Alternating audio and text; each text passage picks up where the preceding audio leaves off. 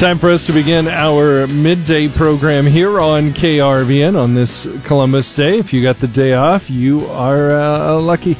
Lucky. Congratulations. The rest of us out there uh, working, well, I mean, it's we're on radio, so really. But all you farmers and producers out there, thank you for all the work that you're doing. We want to talk about what we're going to be talking about in the next couple hours here on the round table. And uh, we've got Jason Jorgensen in here, Bob Brogan's in here, and let's uh, hear from Susan Littlefield and find out about farm. Well, thanks, Scott. Here's what's coming up on a midday from the farm team at 1219. I'll be speaking with Jenny Ifft. She's with Kansas State University. We talk about more opportunities for financing in agriculture. Then at 1245, Chabela will talk about the father of pivots with a great interview. And Alex will set to wrap everything up at 117. That's a midday from the farm team. All right. Thank you so much, Susan. I appreciate it. To turn it over to Jason Jorgensen, one of the one of the great drivers of the Big Red Machine passed away today. Yeah, Joe Morgan uh, passed away this weekend at the age of uh, 77. What a player. One oh. of the few uh, first uh, second baseman to hit for power. Yeah. And then, of course, he had a second career as a long stint as the color guy on ESPN's Sunday Night Baseball. He, he was very good at that. He was a very good in studio presence too. Had a had just seemed to really know the game and and uh, kind of changed. You're right, changed second base. Real ambassador of yeah. the game of baseball. So he passed away at 77. It's been a tough year for a lot of reasons, but a tough year to be a Hall of Famer. Yeah. Yeah, Whitey oh, Ford yeah, just earlier this week too. So yeah, that's the way it goes. But anyway, so uh, did you get a chance to see Dak Prescott's injury? That was uh, yeah, that was uh, rough. Wasn't good either when your mm. foot's pointed the other way. Uh, they won't put any tape on that. He won't be able to walk that no, one that, off. So he's done for the rest of the year. Also, we kind of figured this was the case, but they came out with it a couple of hours ago. Uh, the Nebraska Iowa game.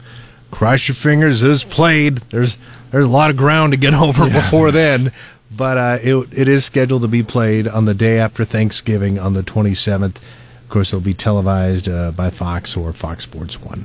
Uh, that'll be good to have that then. It would be sure. even better if Nebraska were to show up and play better and win. Well, we can't know? have can't have everything. I mean, uh, a rivalry is only a rivalry if you know each team wins once in a while. So far, that's been pretty much all Hawks for a while. Mm, yeah, sure has. Also, uh, speaking yeah. of uh, bad news for Kansas State, uh, senior quarterback Skylar Thompson, uh, Coach Klieman announced today he's out for the year. Oh. That, that's a bummer for the Wildcats, who, after stumbling in Week One, have looked pretty good the last three times yeah, out. Absolutely have. All right, thank you, Jason. I appreciate that. Let's turn it over to Bob Brogan. Stocks are up right now. Bob.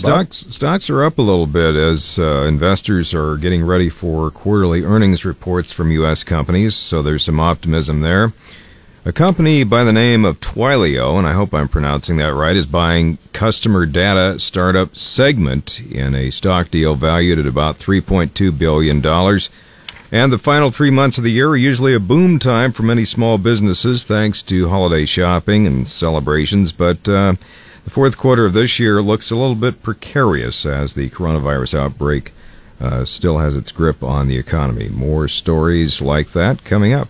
Twilio, is that what you're going with on that? Twilio. All right, good. I like that. That'll work for me.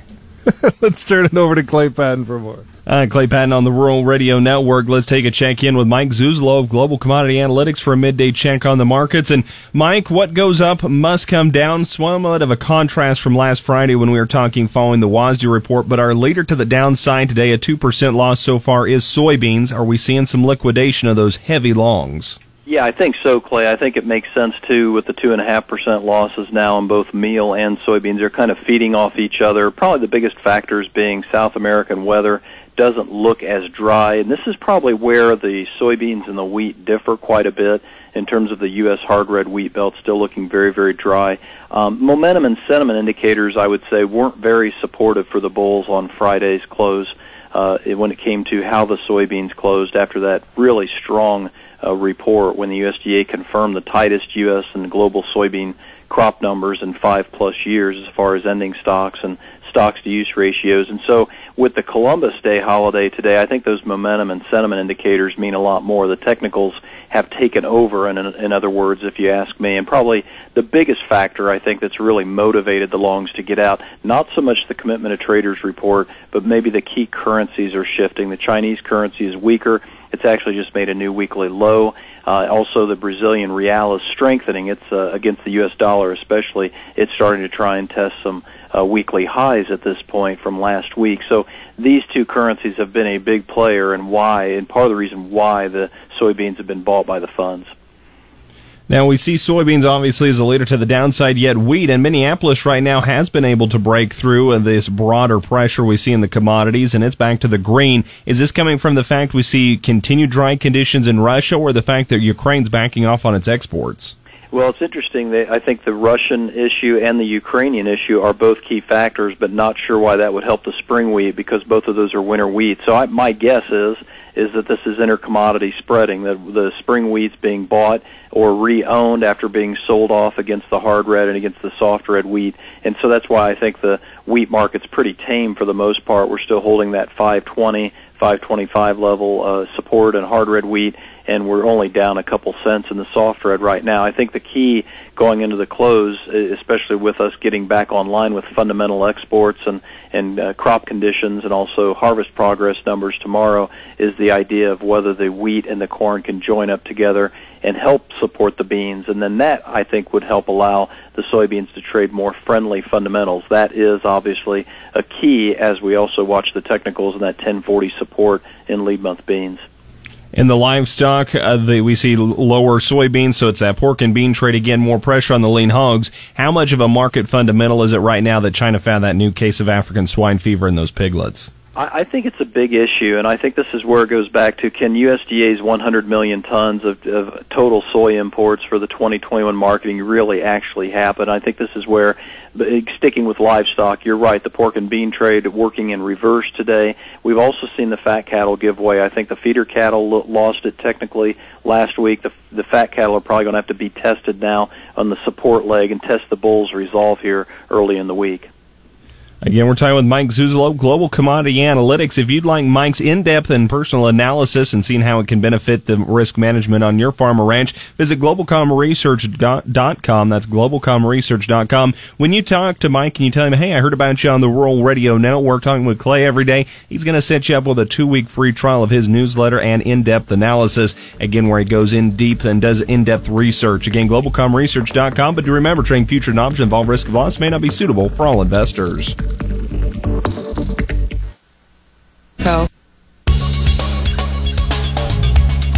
Well, it's time for us to take a look at our weather and how it's affecting agriculture for us and around the world. I got Paul Perkins in here, and uh, well, we're temperatures down a little bit, but I did. I mentioned uh, earlier that I did feel something uh, coming out of the sky that was in liquid form uh, last night, at least for a little bit. Exactly. Yeah, it didn't last a whole long time. And a lot of it was uh, very horizontal, as we very, were talking earlier, and probably didn't make it into. I know my rain gauge didn't show anything, but you know I saw it raining and saw it on the windows and everything. But those winds last night very high, uh, gusting up to about 70 miles per hour over portions of southwest Nebraska and uh, causing some uh, limited visibility due to the dust. And hopefully there's nothing too much in the way of crop damage since the corn at a very vulnerable stage right yeah. now, uh, with those winds gusting up to nearly 70 miles per hour over southwest Nebraska. As far as rainfall amounts that we did see, most locations only saw about a trace to a tenth of an inch.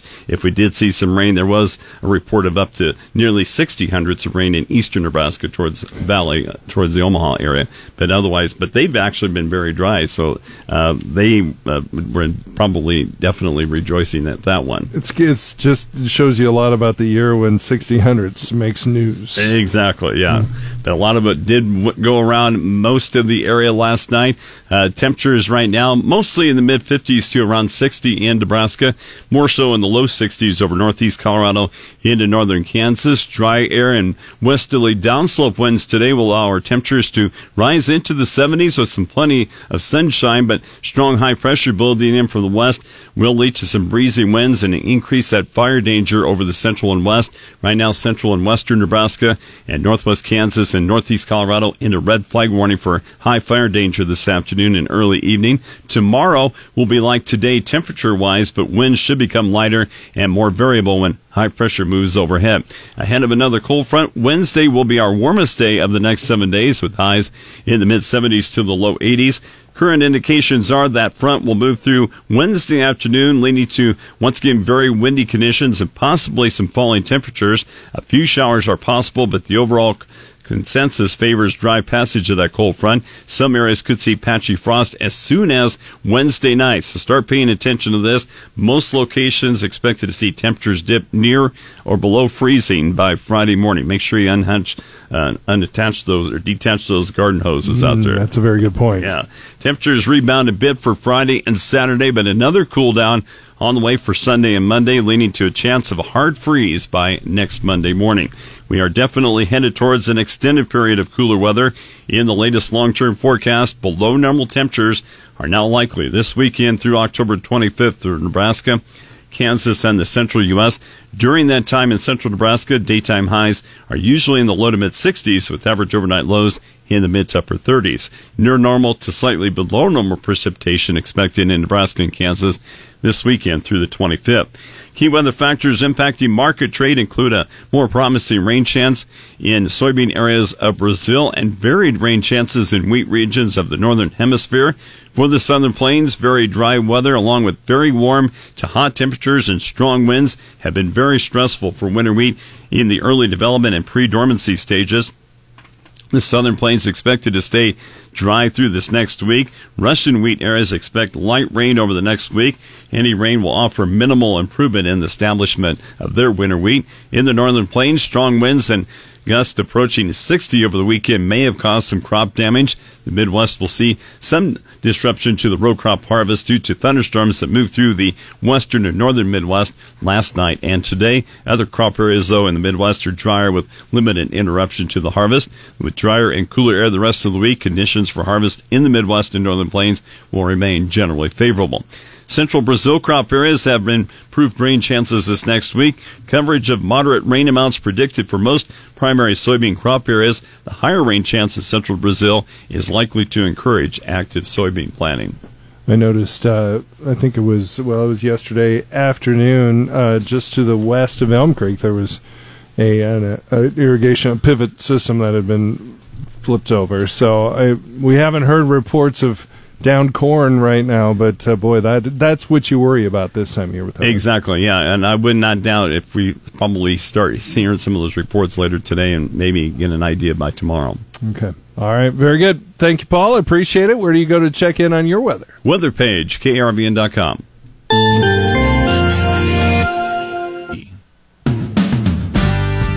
Producers have options when it comes to financing their operation, and according to one K State professor, non traditional is starting to pick up the pace. Good afternoon. I'm Susan Littlefield on the Rural Radio Network. I spoke with Jenny Ifft. She is an associate professor and extension specialist in agricultural policy at Kansas State University. She talked about what percentage right now is the non-traditional financing. I think non-traditional um, lending could be as high as 20% because some of the information is privately held. We're not exactly sure. Is it risky though to look at non-traditional versus your, your local bank down the street? Not necessarily. Um, I think it depends on the type of product that's offered, what type of collateral you have to put up, what position the farm is in. Um, it's really because, again, because I'm defining non-traditional so broadly. Um, it doesn't really depend necessarily on the lender. It depends on the, the, the position the farm is in and whether or not they understand the risk and the cost of whatever product they're using. So another question that came out of Yeah. Twitter to me was looking at the political world that we're in right now. um, they've had conversations with, with their bankers mm-hmm. and, and, talking finances moving into 2021. And so many of them have said, can we wait till after the election? Yes. Can we wait till after? Do yeah. you see that? Or is it just agriculture that's being affected by those thoughts and feelings? Um, well, I mean, broadly speaking, what party is in control is going to have influence on what kind of fiscal packages we have. Not so much monetary policy. It's not supposed to affect monetary policy, but definitely fiscal policy. So it's probably true for the economy as a whole. Maybe it's more true for foreign policy. Um, you know, we've always, I, I, think a lot of our traditional commodity programs, crop insurance, has really held on through Democrat and Republican administrations. Um, so there's one story, you know, we've been talking about is foreign policy going to change for a long time now, and it hasn't changed that much.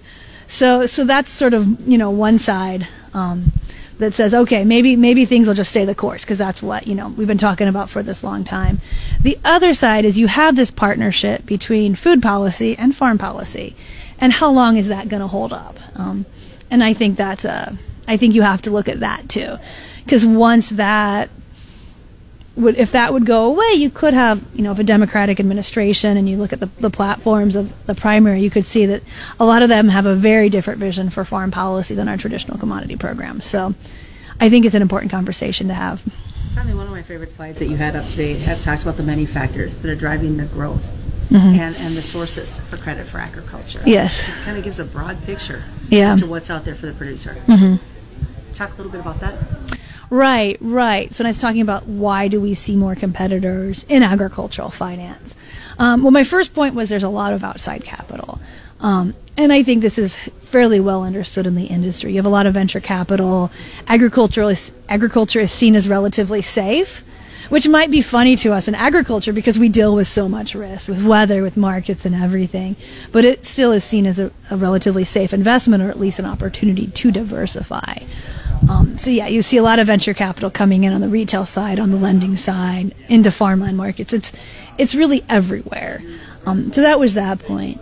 My second point was innovation. Um, you know, there's a, we have a lot more data available. Data sharing is easier, so that's part of the story. Um, other parts of it's just it's just competition, right? People innovate when there's a lot of competition, so they're finding different ways to to provide loans and service loans. That's my conversation with Jenny Ifft. I'm Susan Littlefield on the Rural Radio Network.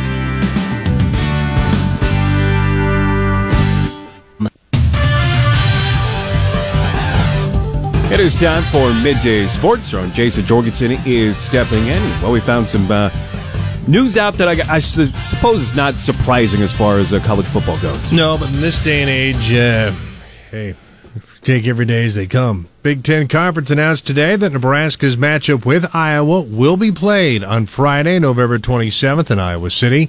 Kickoff time will be announced at a later date, and the game will be televised by Fox or FS1. Of course, we'll bring you the game on KRVN.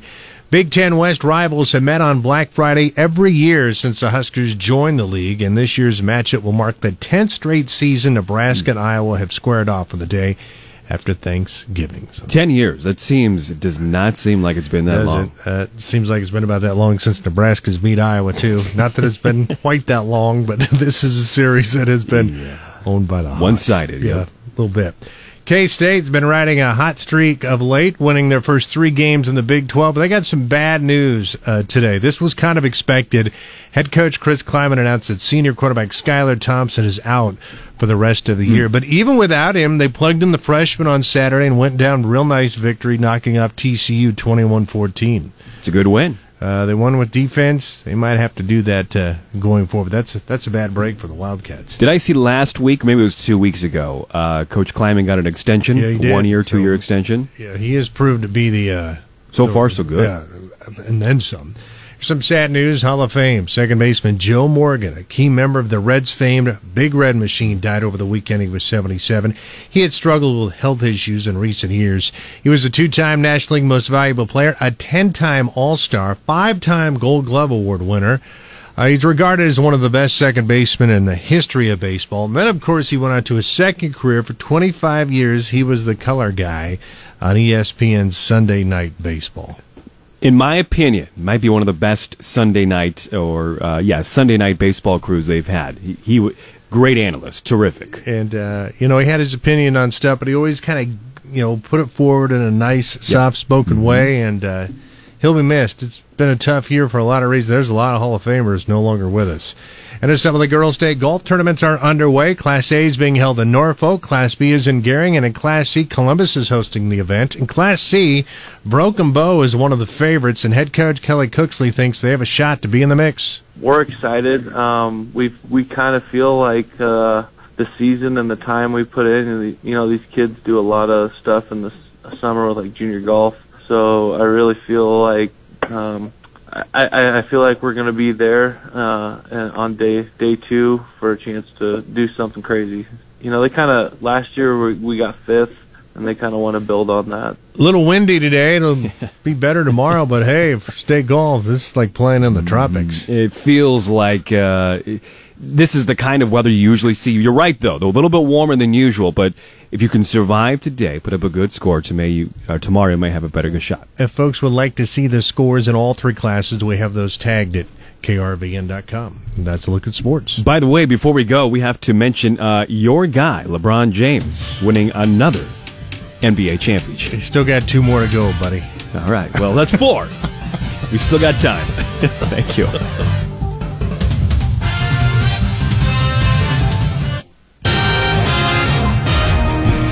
Time for midday news this hour brought to you by 37 Ag in Holdrege. Our own Ellen Simmons is now joining us. And Ellen, what do we have for us today? Uh, obviously, the wind and the, the nasty dry conditions have been an issue and uh, didn't help things yesterday with a, a, a, fire that happened near Lexington. Right. So, firefighters from Lexington, Cozad, and Overton battled a large ba- hay bale fire on the northern edge of Lexington Sunday evening. Lexington Fire Chief Dallas Holbein says they were paged around 7 p.m. to an area where Shatosky Hay Company stores and processes hay bales. They had one bale catch on fire, and we're not really sure how or whatever, but they they had brought a loader in. They kind of got it off to the side, and about that time the wind kicked up really really bad, and it was it was several several yards away from all the rest of the bales, but something must have still been hot by that pile, which I, I think contained probably 40, 50 bales. And then he had taken it, the one that he knew was burning on, out to a green field, and but it uh, it swirled around, and like I said, it was probably 40, 50 yards away from the other pile, but it uh, threw an ember into another pile, which I I think probably had a hundred bales or better in it. Lexington firefighters were also called to the Don and Bar Beatty farm northeast of Lexington Sunday afternoon. Quick action with a field disc helped contain the fire uh, to about an acre of corn. The cause is suspected from an electrical short to the nearby stock well to a pasture. Police say five boys, including a seven year old, have been cited on suspicion of burglary after a neighbor uh, reported seeing the group kicked in the door of a nearby apartment in Lincoln. The Lincoln Journal Star reports that two 16 year olds, two 14 year olds, and the 7 year old were cited Thursday. Police say one of the 14 year old boys was sent to the Juvenile Detention Center on an unrelated outstanding warrant. Officer Luke Bon- Bonkiewicz says the uh, seven year old was apparently acting as a lookout for the other boys. The apartment's resident reported that $100 from the missing from missing a excuse me, $100 was missing from a safe in his bedroom closet following the break-in. An inmate has been arrested more than two months after he went missing from the Community Correction Center in Omaha. The Lincoln Journal Star report said Matthew Saxton was found Friday. The Nebraska Department of Correctional Services said in a news release that authorities had been looking for him since August 1st when he didn't show up to his work release job. Saxton is serving a four to seven year sentence, which he began August 19th, 2019. His convictions include four offense Fourth offense DUI and leaving the scene of a property damage accident. The first two weeks of October for the Loup Basin Public Health Department have had surges of 48 and 75 new cases. Assistant Director and Public Health Nurse Amanda Jeffries says they are contact tracing. Out of the cases we've done so far in the month of October, over 50%, about 52% of those have been unable to identify the source of their exposure. Jeffries also explains where most of those cases have been recently. Right now, most of our cases in the last week have been coming out of Custer County. Currently, as of Friday, there was 43 active cases in Custer County. The Loup Basin Public Health Department is reminding their communities to practice good hand hygiene, wearing a mask when in stores or po- populated areas, and to follow the CDC quarantine guidelines if you have been exposed. Reporting for the Rural Radio Network, I'm Ellen Simmons. Thank you very much, Ellen.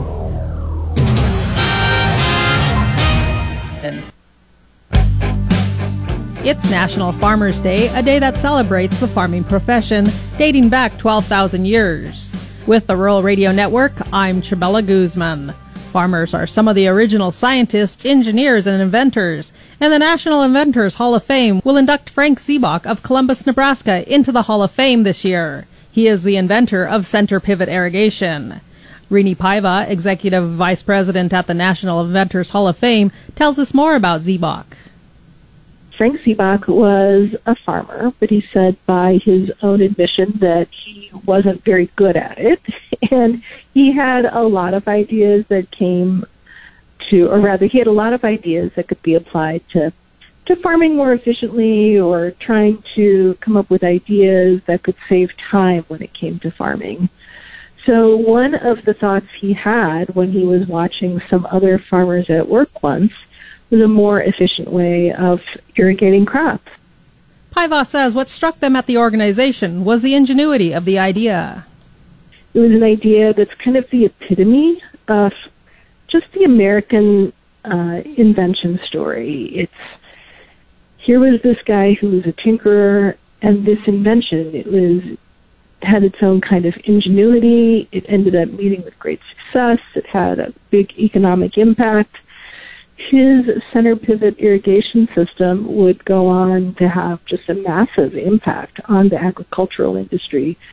A farmer, Zybach had learned blacksmithing and a love of metalworking from his father. So early on, he began developing several inventions designed to lessen the manual labor required of farm workers. The center pivot was not Zybach's first invention. He had a patent application in 1920 for an automatic driverless tractor guide.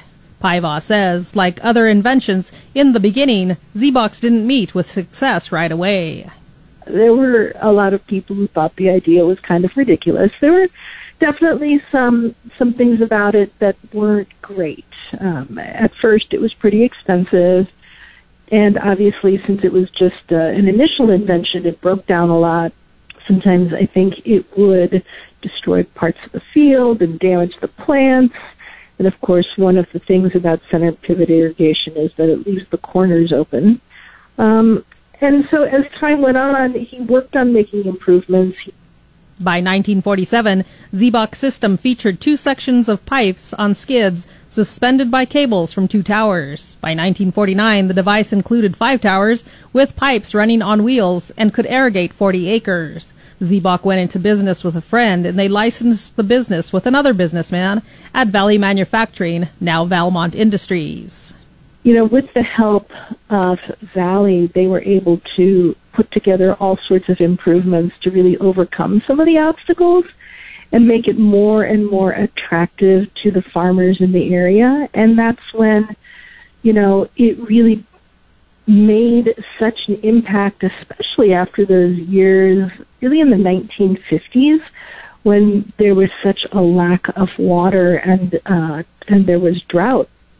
Zybach added water valves of siphoning pressurized water from a main pipe to drive the wheels and maintain tower alignment. In 1952, Zybach was granted a patent on a larger irrigation system with a 600 foot boom that could water a 135 acre circle. Paiva says people who see pivots out in the field sometimes can forget how revolutionary the system was for agriculture. Pivot irrigation really expanded the capabilities of the farmers. So in the past, or rather in the years before, there had been challenges with being able to irrigate the field. I think a lot of people say that there have been a couple of major uh, major improvements in modern agriculture. One was when You've probably heard when farming went from horse-drawn vehicles to the tractor, and they say that the second was when center pivot irrigation was introduced. When Zybach created the center pivot irrigation system, he never realized how his invention's crop circles would transform the landscape of the Midwestern and Western United States. Paiva says his inventions in the important Paiva explains how his inventions and the importance of them have earned him a place at the National Inventors Hall of Fame. For any inventor to get into the National Inventors Hall of Fame, uh, he or she must have a patented invention, so an invention that's covered by a U.S. patent. And the reason for that is because the U.S. patent system plays such an important part really in the, the, the economy, driving the economic engine of our country. And a patent, when it comes down to it, affords an inventor the rights to manufacture his or her invention. So same thing with Frank Zybach when that invention eventually got manufactured and again had such a huge impact on the agricultural industry, especially in those areas like Nebraska, Kansas, like you mentioned, it had again a very strong societal impact, economic impact, and cultural impact. And those are the sorts of things that the Hall of Fame looks at when it uh, when it's looking at inventors Zybach died in 1980 at 86 in Columbus, Nebraska. He had 10 U.S. patents. To learn more about the inventors at the National Inventors Hall of Fame, visit www.invent.org. With the Rural Radio Network, I'm Chabella Guzman. Bureau. With the business report, I'm Bob Brogan. Stocks are higher on Wall Street as investors brace for the beginning of quarterly earnings reports from U.S. companies, which get underway this week. A global economic watchdog has unveiled blueprints for new international tax rules for the digital era. The Paris based Organization for Economic Cooperation and Development said today that its global tax overhaul framework will be presented to the finance ministers of the top 20 economies this week and could be implemented by mid 2021 if a political agreement is reached. Twilio is buying customer data startup Segment in a stock deal valued at about $3.2 billion as demand for cloud technology surges during the pandemic. Both companies are based in San Francisco, and Segment will become part of the cloud computing company. The boards of both companies have approved the deal, which is expected to close in the fourth quarter. Americans Paul R. Milgrom and Robert B. Wilson have won the Nobel Prize in Economics for improvements to auction theory and inventions of new auction formats. The Nobel Committee says their discoveries have benefited sellers, buyers, and taxpayers. The final three months of the year are usually a boom time for many small businesses thanks to holiday shopping and celebrations, but the fourth quarter of 2020 looks precarious as the coronavirus outbreak maintains its grip on the economy. Many restaurants, event planners, and even companies like distillers and corporate gift manufacturers face weaker revenues, although the holiday season is approaching. The average U.S. price of regular grade gasoline fell half a penny over the past two weeks to just under $2.25 per gallon. Industry analyst Trilby Lundberg of the Lundberg Survey says prices may change a little in the coming days as hurricanes pummel the Gulf Coast, impacting oil production. For the Rural Radio Network, I'm Bob Brogan. See the latest in farm and livestock equipment, real estate, shop organization, irrigation, marketing, and an ag college. KRVN The River and Cami traveled the state to bring you these experts in their field. View these informative videos on your phone, iPad, or computer. Just go to KRVN.com and follow the link to the Harvest Roadshow. That's where you'll find the videos and an online form to register to win a $450 Zimmatic Pivot Gearbox. The Harvest Roadshow, available now on KRVN.com looking at the global reach of the Institute of Ag and Natural Resources at the University of Nebraska Lincoln. I'm Alex Wojcicki reporting on the Rural Radio Network, and today we're joined on the phone by IANR Vice President and Vice Chancellor Mike Boehm. Mike, tell us a little bit more about the role that the Institute plays at the global level. Yeah, you bet. So IANR is a global player on a number of fronts. Uh, in fact, I'd say we play play strong in each of our core mission areas of teaching and learning, research and innovation and discovery, and then our outreach and engagement missions. Just to give your listeners a couple of high level numbers from last year alone, and they're pretty amazing. We had 177 individual faculty engaged around the world in partnering with 123 different countries. We had 475 plus or minus international students from 60 different countries. And we offered uh, 12 education or study abroad programs. Uh, it's just really pretty fantastic. I'll rattle off a couple of places where we have uh, what I call a significant presence, you know, greater than um, five to ten individuals.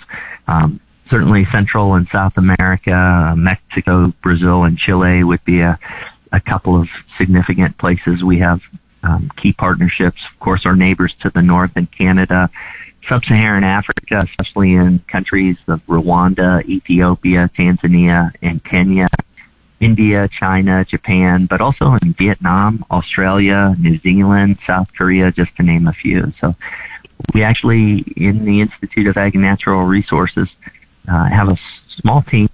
They're very dedicated. They work with faculty, staff, students, and also external partners like the Nebraska Department of Economic Development to foster relationships with international partners. Again, ultimately identifying partners that either amplify or augment what we're doing in the Institute and through those partnerships that allow us to bring extra uh, new value, new perspectives to Nebraska's farmers and ranchers.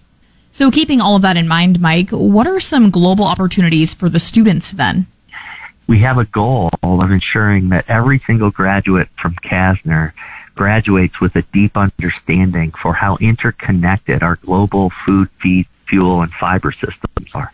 That global food system is wickedly complex, but our commodity boards and commissions uh, understand this and are pushing the envelope um, on multiple fronts, thinking about global global markets, thinking about international trade and finance. So another open uh, two other doors for our students are to um, actually connect our students with our um, commodity boards and um, commissions. The Yeutter Institute for International Trade and Finance, of course, without going into any detail, just is another amazing um, force for looking at the complexities of international trade. Um, CASNR also offers a full suite of education abroad programs. Uh, we have 12 last year, for example, uh, everything from exploring wildlife conservation and to tropical uh, ecosystems, production systems in Puerto Rico to studying the biodiversity in agricultural production systems in the land down under, down in Australia. All right. Thanks so much, Mike. That again is IANR Vice President and Vice Chancellor Mike Boehm, as we've been talking about the global role of the Institute of Ag and Natural Resources at the University of Nebraska Lincoln.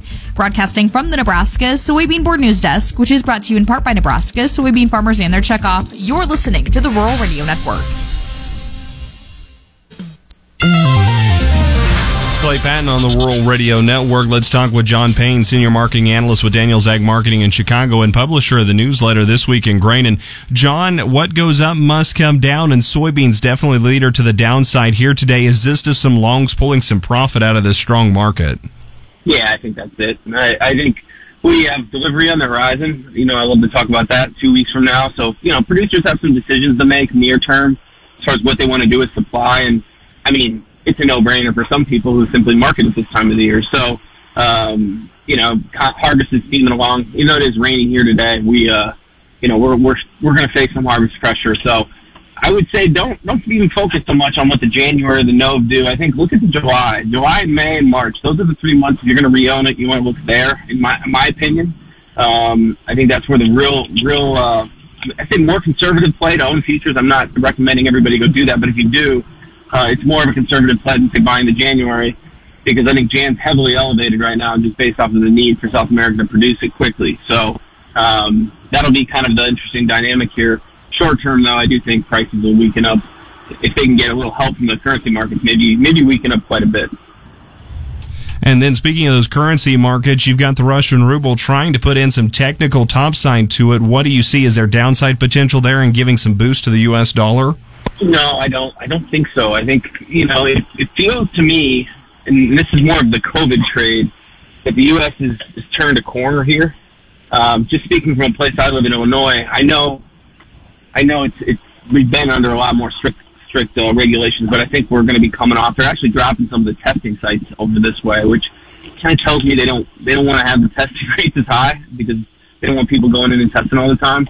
So, um, but we're going to reopen, and I think we do, you know, we're going to have to see the U.S. stand on its own two feet when it comes to, um, you know, the overall markets. Are we going to need government intervention again? How much stimulus? And a lot of that matters. If, if things kind of tend to develop on their own, I think that's more for a stronger dollar trade, which could maybe break the wheat markets a little bit. Um, and if wheat breaks, feed grain markets soften up, and, and, and then I think you see, uh, you know, see corn come off. But wheat isn't a bad buy on a break. I, I don't think that, given the situation we face next year, is weather. And again, John Payne, Senior Marketing Analyst with Daniels Ag Marketing in Chicago and publisher of the newsletter This Week in Grain. You can learn more at danielsagmarketing.com. Do remember, though, trading futures and options involves risk of loss and may not be suitable for all investors. And speaking of possibly buying that wheat on the break, we see Chicago wheat actually settle in the green with the December contract 594 and a quarter, up a half. The July contract 594 and three quarters, also up a half. You're listening to the Rural Radio Network. Catch John again as a podcast at ruralradio.com. Thank you very much, Clay. That'll wrap up midday here on this October 12th. If you missed anything, you can go back and listen to our midday podcast sponsored by Devetti Motors. That can be found at krvn.com or on iTunes.